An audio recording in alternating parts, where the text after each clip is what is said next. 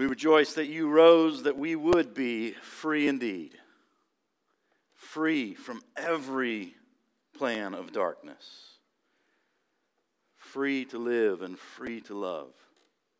Lord, we rejoice at the good news this week that there's a realization of, after almost 50 years of praying, Roe versus Wade was overturned by the U.S. Supreme Court. We rejoice at your good work that we have seen your hand accomplish. But we also recognize there is much greater work to be done. Lord, we are in need of revival. We are in need of the eternal work, of an awareness of who you are. And we pray for the miracle of transformed hearts across our nation, not just for outward or temporal works, but that your glory might be known in this land. Oh Lord, would you not stop at what you have done, but would you continue? And would you make anew? Do the work that only you can do, we pray. In your great name, Jesus. Amen. Amen. You may go ahead and be seated. Thanks so much for being here. I want to add my welcome to Matt's, particularly for our guests. My name is Aaron Campbell, one of the pastors here at Redeeming Grace Church. And this morning we are going back to something we began several months ago, but we have not had time in uh, for the last few months. So uh, if you have your Bibles, you can begin to open to 2 Peter, where we will be looking this week and next week. 2 Peter chapter 1, picking up our series there, and then in a couple weeks, Matt will be concluding um, our series on 1 Corinthians.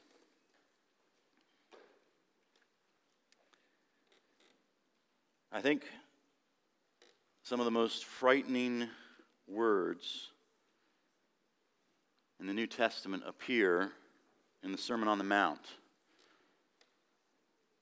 In Matthew chapter 7, Jesus declares, Not everyone who says to me, Lord, Lord, will enter the kingdom of heaven, but the one who does the will of my Father who is in heaven.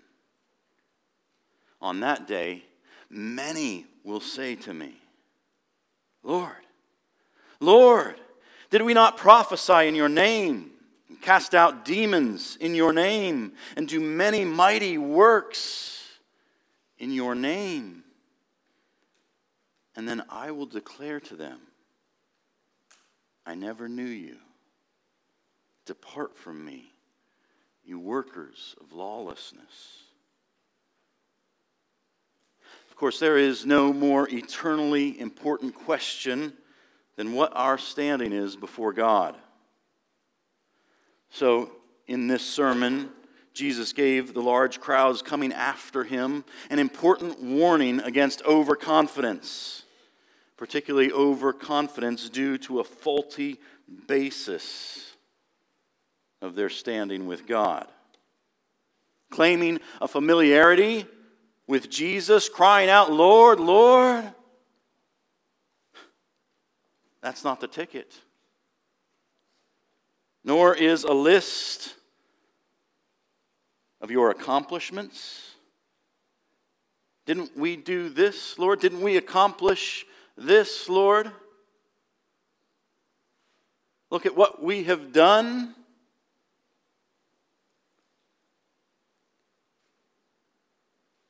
Few chapters later, Matthew chapter 12, Jesus was teaching and heard that his, mother's, his mother and brothers wanted to speak to him, to which he replied, Who is my mother? And who are my brothers?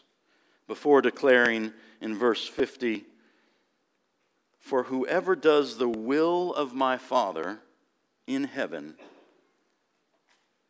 those who love and obey God's word, they are my brother and sister and mother.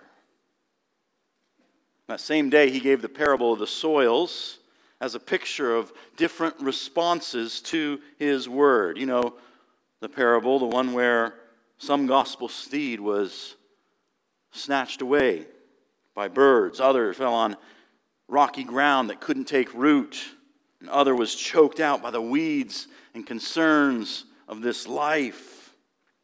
What distinguished the good soil from all the others? It wasn't the gospel message that was sown, that was the same on each soil. What was different, Jesus said in Matthew 13 23, was that as for what was sown on the good soil, this is the one who hears the word and understands it. He indeed bears fruit and yields, in one case a hundredfold, and another sixty, and another thirty. Likewise, in John 15, Jesus exhorted that apart from him, we can do nothing, but abiding in him produces much fruit. He says in verse 8, By this my Father is glorified, that you bear much fruit, and so prove to be my disciples. It's quite appropriate for us to examine whether our lives reveal us to be workers of lawlessness or bearers of fruit, doing the will of the Father. False assurance is deadly. If our lives are not consistent with our profession of faith, we must take that seriously. There is no more important business for anyone to be about. That's why Jesus preached these messages again and again and again to the crowds. But there's a related danger that regularly paralyzes many genuine believers. May no one rest assured who has no reason to do so, but when God has brought someone from death to life and his spirit dwells within them, there should be an accompanying assurance in his work that produces faithfulness and fruitfulness in us. Too many believers often lack assurance or struggle with it to a degree that the yield of their fruit is hindered. And that's what Peter is going to address with us this morning. So let's read now from 2 Peter chapter 1 verses 5 through 11. For this very reason, make every effort. Make every effort to supplement your faith with virtue, and virtue with knowledge, and knowledge with self control, and self control with steadfastness, steadfastness with godliness, and godliness with brotherly affection, and brotherly affection with love. For if these qualities are yours and are increasing, they keep you from being ineffective or unfruitful in the knowledge of our Lord Jesus Christ. For whoever lacks these qualities is so nearsighted that he is blind, having forgotten that he was cleansed from his former sins. Therefore, brothers, be all the more diligent to confirm your calling and election. For if you practice these qualities, you will never fall. For in this way you will be richly provided for you and an entrance into the eternal kingdom of our Lord and Savior, Jesus Christ. Two preliminary statements I want to make as we talk about assurance of faith this morning. First, I think that every genuine believer has questions and doubts, at least from time to time. Teen and adult years may in particular be filled with such questions as we seek to identify what do I really believe? What is my faith? Is it just what my parents have always told me? Do I really believe these things for myself? But, but these things often linger and follow us into adulthood. And we can wrestle far beyond. Because of passages like this, we wonder Am I in a good place? Am I trusting enough? Am I blind to something or fooling myself? Or we try and read the tea leaves of the circumstances of our lives, saying things aren't going exactly the way I want them to go. Is that a sign? Is God trying to tell me something? That I'm really not where I should be?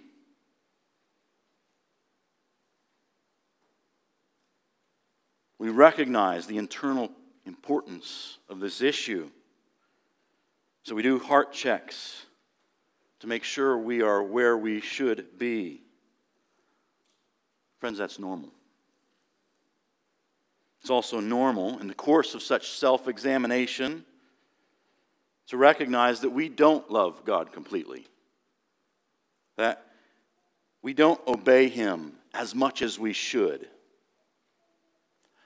That's a normal part of evaluation. In fact, I would say if your assessment is that you have been loving the Lord with all of your heart and all of your mind and all of your soul and all of your strength, then you are deceived. That is false assurance, for none of us, this side of glory, will ever measure up to the fullness of Christ. That's why he came.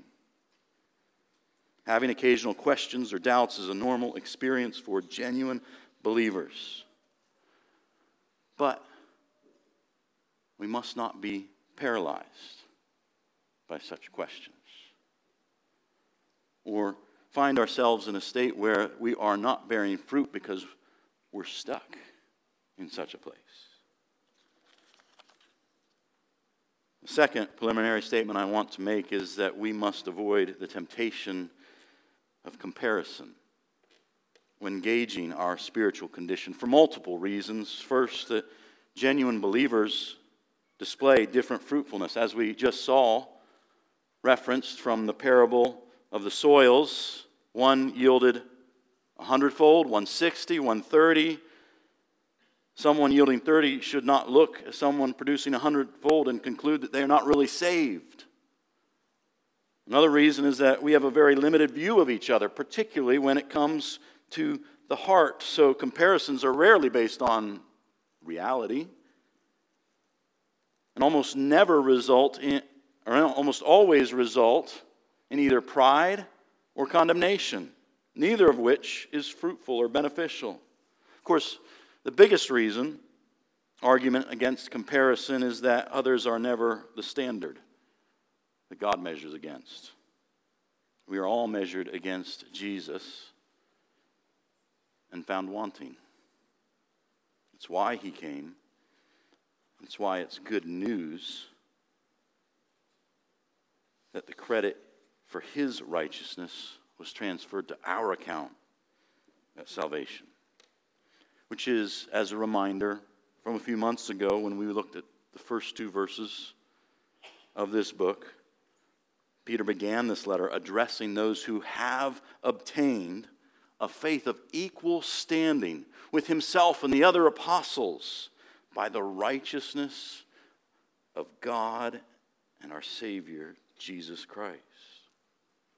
The main idea of this passage, verses 5 through 11, is that we are to confirm Christ's work of salvation in us because the awareness of being forgiven fuels faithfulness. See, true believers never just believe, they bear fruit. An awareness of forgiveness produces good deeds and lasting fruit in our lives.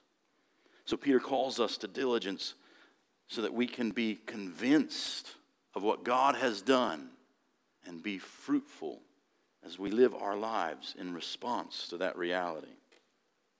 In verses 5 through 7, Peter exhorts his readers to supplement their faith with a list of qualities virtue, knowledge, self control, steadfastness, godliness, brotherly affection, and love. And the idea of a supplement is something that completes or makes an addition. And we just mentioned that Peter began this letter writing to those who have already obtained a faith of equal standing with the apostles by Christ's righteousness. So, what can we add to that? In terms of our standing before God, absolutely nothing.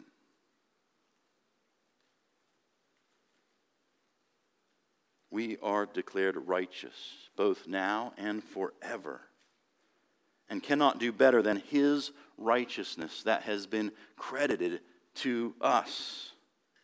But in terms of our temporal experience and our witness, the conduct of our lives following conversion makes visible the work of God within us. His transforming grace is evidenced by the fruit produced in the power of His Holy Spirit. We are saved by faith alone, through grace alone. But as we saw in James, saving faith never remains alone. It reveals itself through actions and attitudes that declare Christ is alive and active here.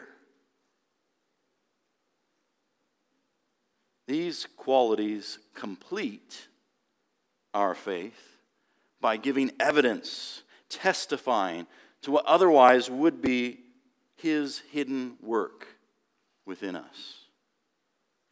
Now, as good Protestants, we always seek to clarify that these works don't save us, they reveal his saving work in us. And that's very much the case here.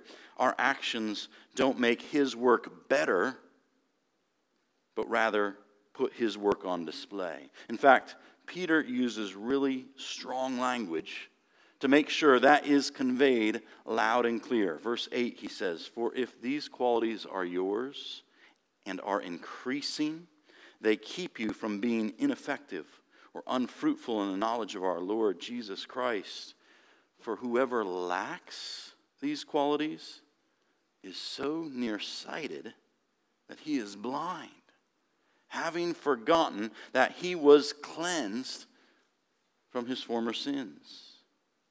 Notice which comes first, not these actions in order to be able to be accepted by God, but our knowledge of Him and what He has done for us that produces this effectiveness and this fruitfulness. Then Peter doubles down and says, when these qualities are lacking, it's from a spiritual blindness where believers forget that they are actually cleansed from their sins. Fruit doesn't make us forgiven, but it should surely follow forgiveness. That's our first point. Fruitfulness follows forgiveness. You remember when Jesus was at the house of Simon the Pharisee? And a sinful woman entered the home and anointed Jesus' feet with expensive perfume and her own tears. And Simon took that occasion to judge the woman, but not only the woman, Jesus himself. Surely, if this man were a prophet, he would know what kind of woman this is that he's allowing to touch him, weep over him. Jesus responded to what was going on in Simon's heart by declaring, Simon, what, what's happening here is she loves much because she has been forgiven much. An awareness of forgiveness produces a change, it produces good fruit in our lives.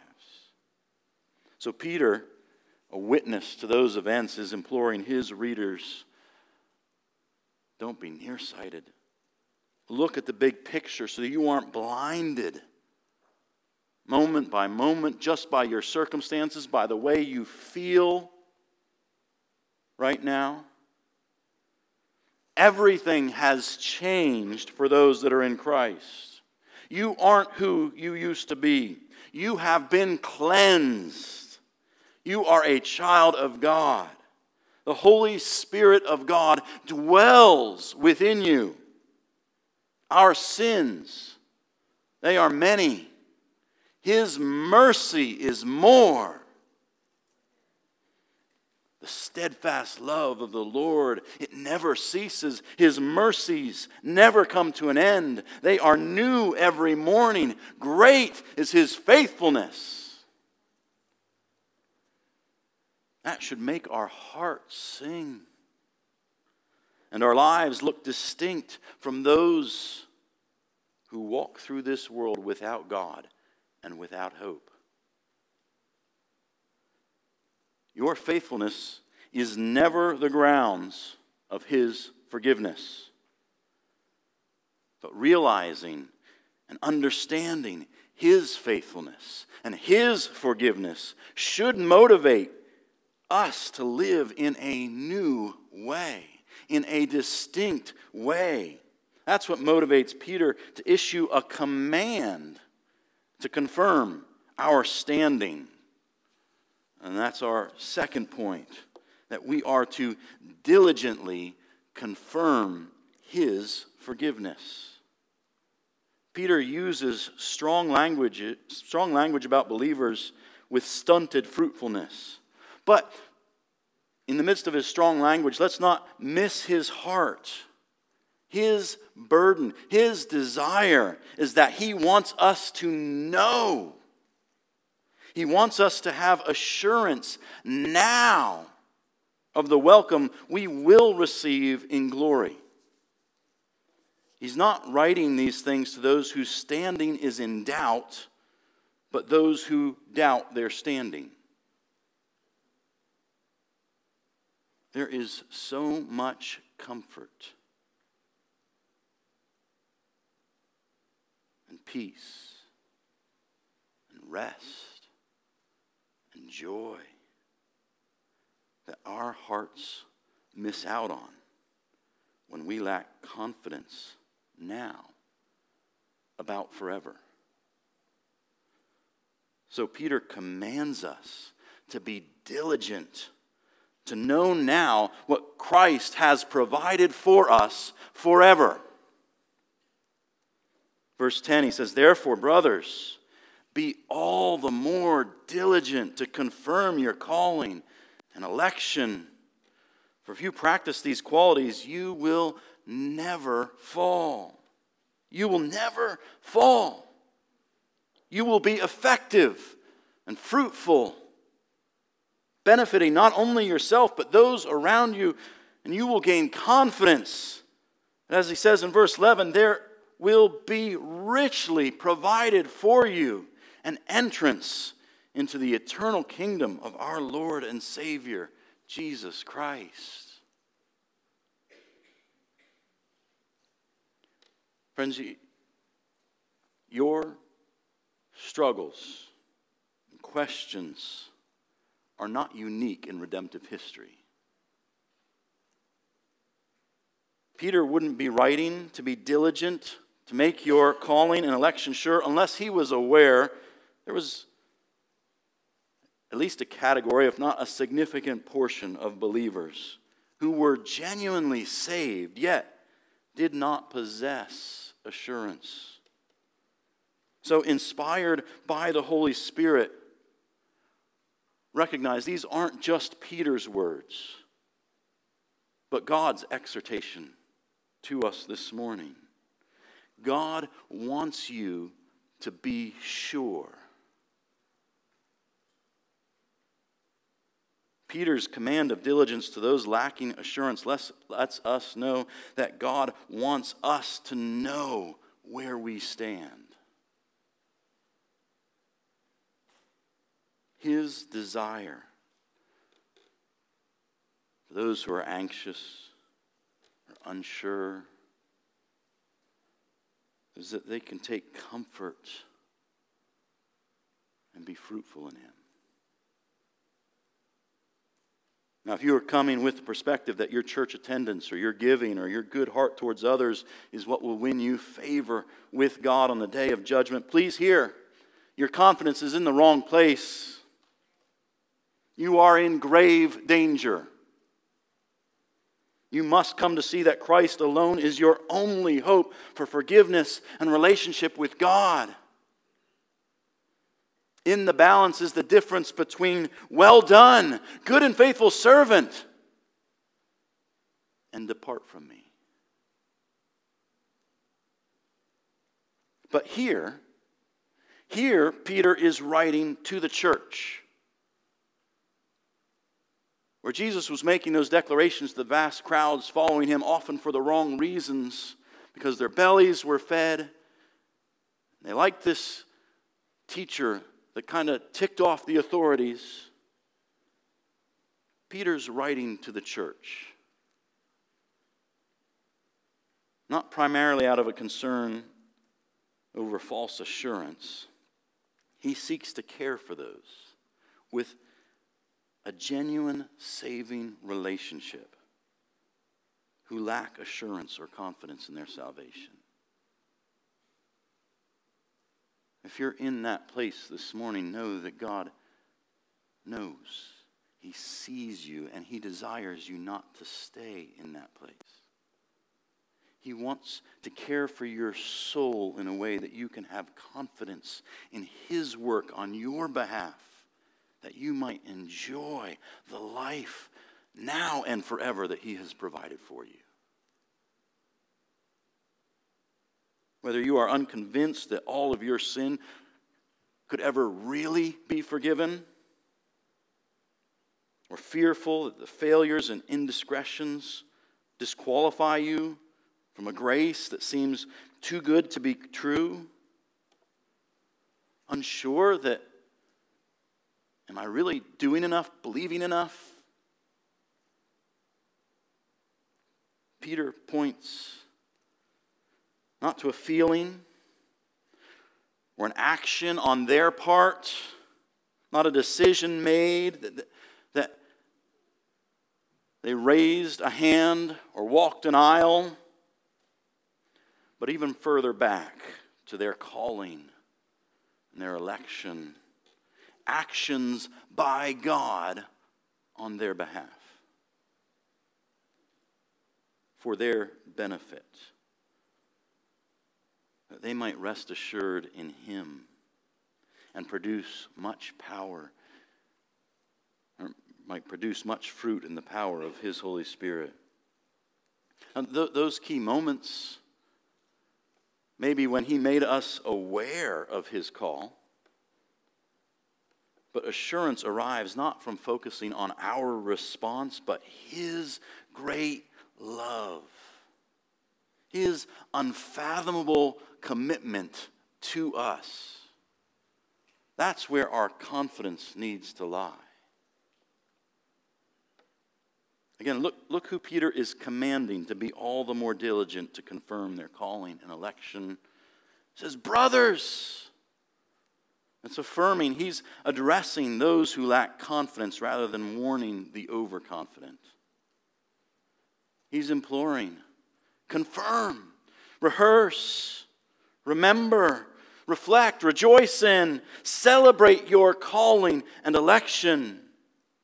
Because the remembrance and appreciation of being cleansed and transformed, transferred from condemnation to communion, enmity to union, bondage to freedom, from filth to forgiveness, darkness to light, death to life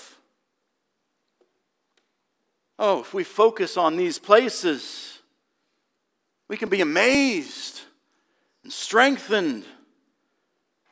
These are the things that are to fuel our responsive love to God. Not a love from us that we're trying to acquire or obligate God to us, but a, God, but a love that is a response of His great love for us and propels the production of good fruit and good deeds in our lives.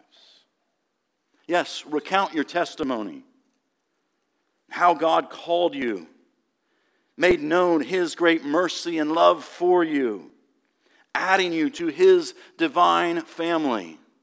We should remember, we should reflect, we should go back to that place where He made it known to us. We should marvel at how, before the foundation of the world, He knew you. But He didn't just know you, He loved you.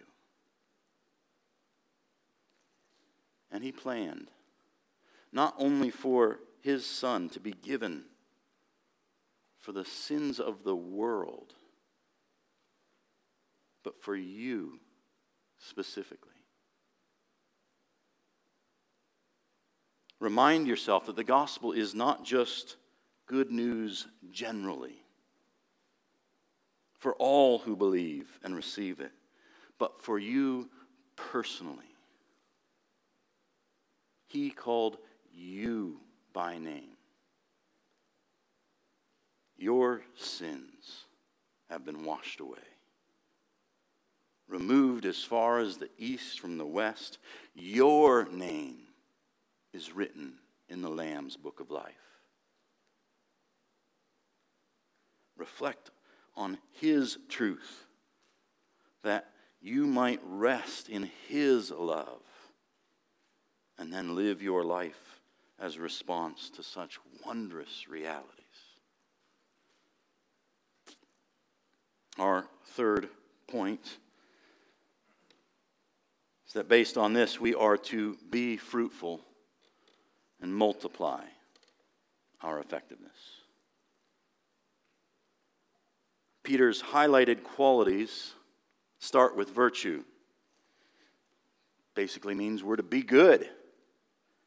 I mean, it's a bit more than just not being a jerk, but it's not less than that we start with a need to do what's right, to be good, progresses with knowledge, because there's usually a lot we don't know or understand as we begin the Christian life. So it's as we grow in understanding and honoring His Word that He transforms us more and more into His likeness. There's to be self control, which again, is something that needs to come and grow over time. Gaining mastery over our thoughts, over our words and desires. In case you are unaware already, that's not a destination we arrive at, but it's a lifelong pursuit. We're to continue to grow in mastering these different things. Steadfastness perseverance. It's the, it's the reality that virtue, self control, these things are not a moment that we experience, but it's the idea of heading in the same direction, step by step, for a lifetime. We've turned from our former way and we walk in a new direction by His strength. There's to be godliness. We can have other heroes, other models, but the more we grow in our knowledge of Him, the more we should want to be like Him and seek to display His character to those around us. We should be grateful for those who are a couple steps ahead of us in the Lord. And, and yes, models are great. But ultimately, the goal is to be like Him. Brotherly affection. There's the potential for some of these other items to be practiced to a degree without the involvement or maybe interference from others. But this one can't be. We are called out of the world and into relationship with those, let's be honest, we may have nothing else in common with besides our union in Christ. Yet, more is not needed to build us and build in us an affection that, frankly, is often greater than folks we have tons in common with outside of Christ. What unites us in Christ is greater than anything that separates us, and it's greater than any other thing that could unite us. And so we're to have an affection for one another, and ultimately it's to grow into love, which is more than just affection, but a willingness to consider others as more important than ourselves, to look to the interest of others around us, serving, forgiving, and laying our lives down, even as Christ Himself is our example. It's a list that overlaps and bears a strong resemblance to the fruit of the Spirit Paul gives in Galatians 5. And by design, they're, they're fairly broad qualities. These aren't a one time checklist. They're things that we can be growing in each one of them over time as we commune more with Him and grow to be more like Him. It's a new way of living for those given new life. These qualities should be present. And Peter says they should be increasing because living things grow. The longer we walk with Him, the more we should look like Him. Those abiding in Him produce much fruit. A reminder that this isn't primarily by our willpower, our strength but it's a walking with Him, a recognizing it's Him at work, a rejoicing in what He has done that then fuels and produces much fruit 30, 60, 100 fold. And where we might be tempted to be overwhelmed, let's remember the words we skipped over at the very beginning of verse 5 says, for this very reason. We haven't referenced that yet, but that's going back to verses 3 and 4, where Peter exhorted us to live this way as a result of what he said was God's divine power that has been granted to us to give us all things that pertain to life and godliness through the knowledge of Him who called us to His own glory and excellence, by which He has granted to us His precious and very great promises. He's calling us to live in His power, not our own strength. Even this supplement to our faith is to come from what He has provided. None of this is just up to you and your efforts and abilities. Beginning with your election before the foundation of the world, to Him calling you out of darkness into His glorious light, to His divine power giving you all you need pertaining to life and godliness. You are not on your own. You are forgiven and declared righteous by God.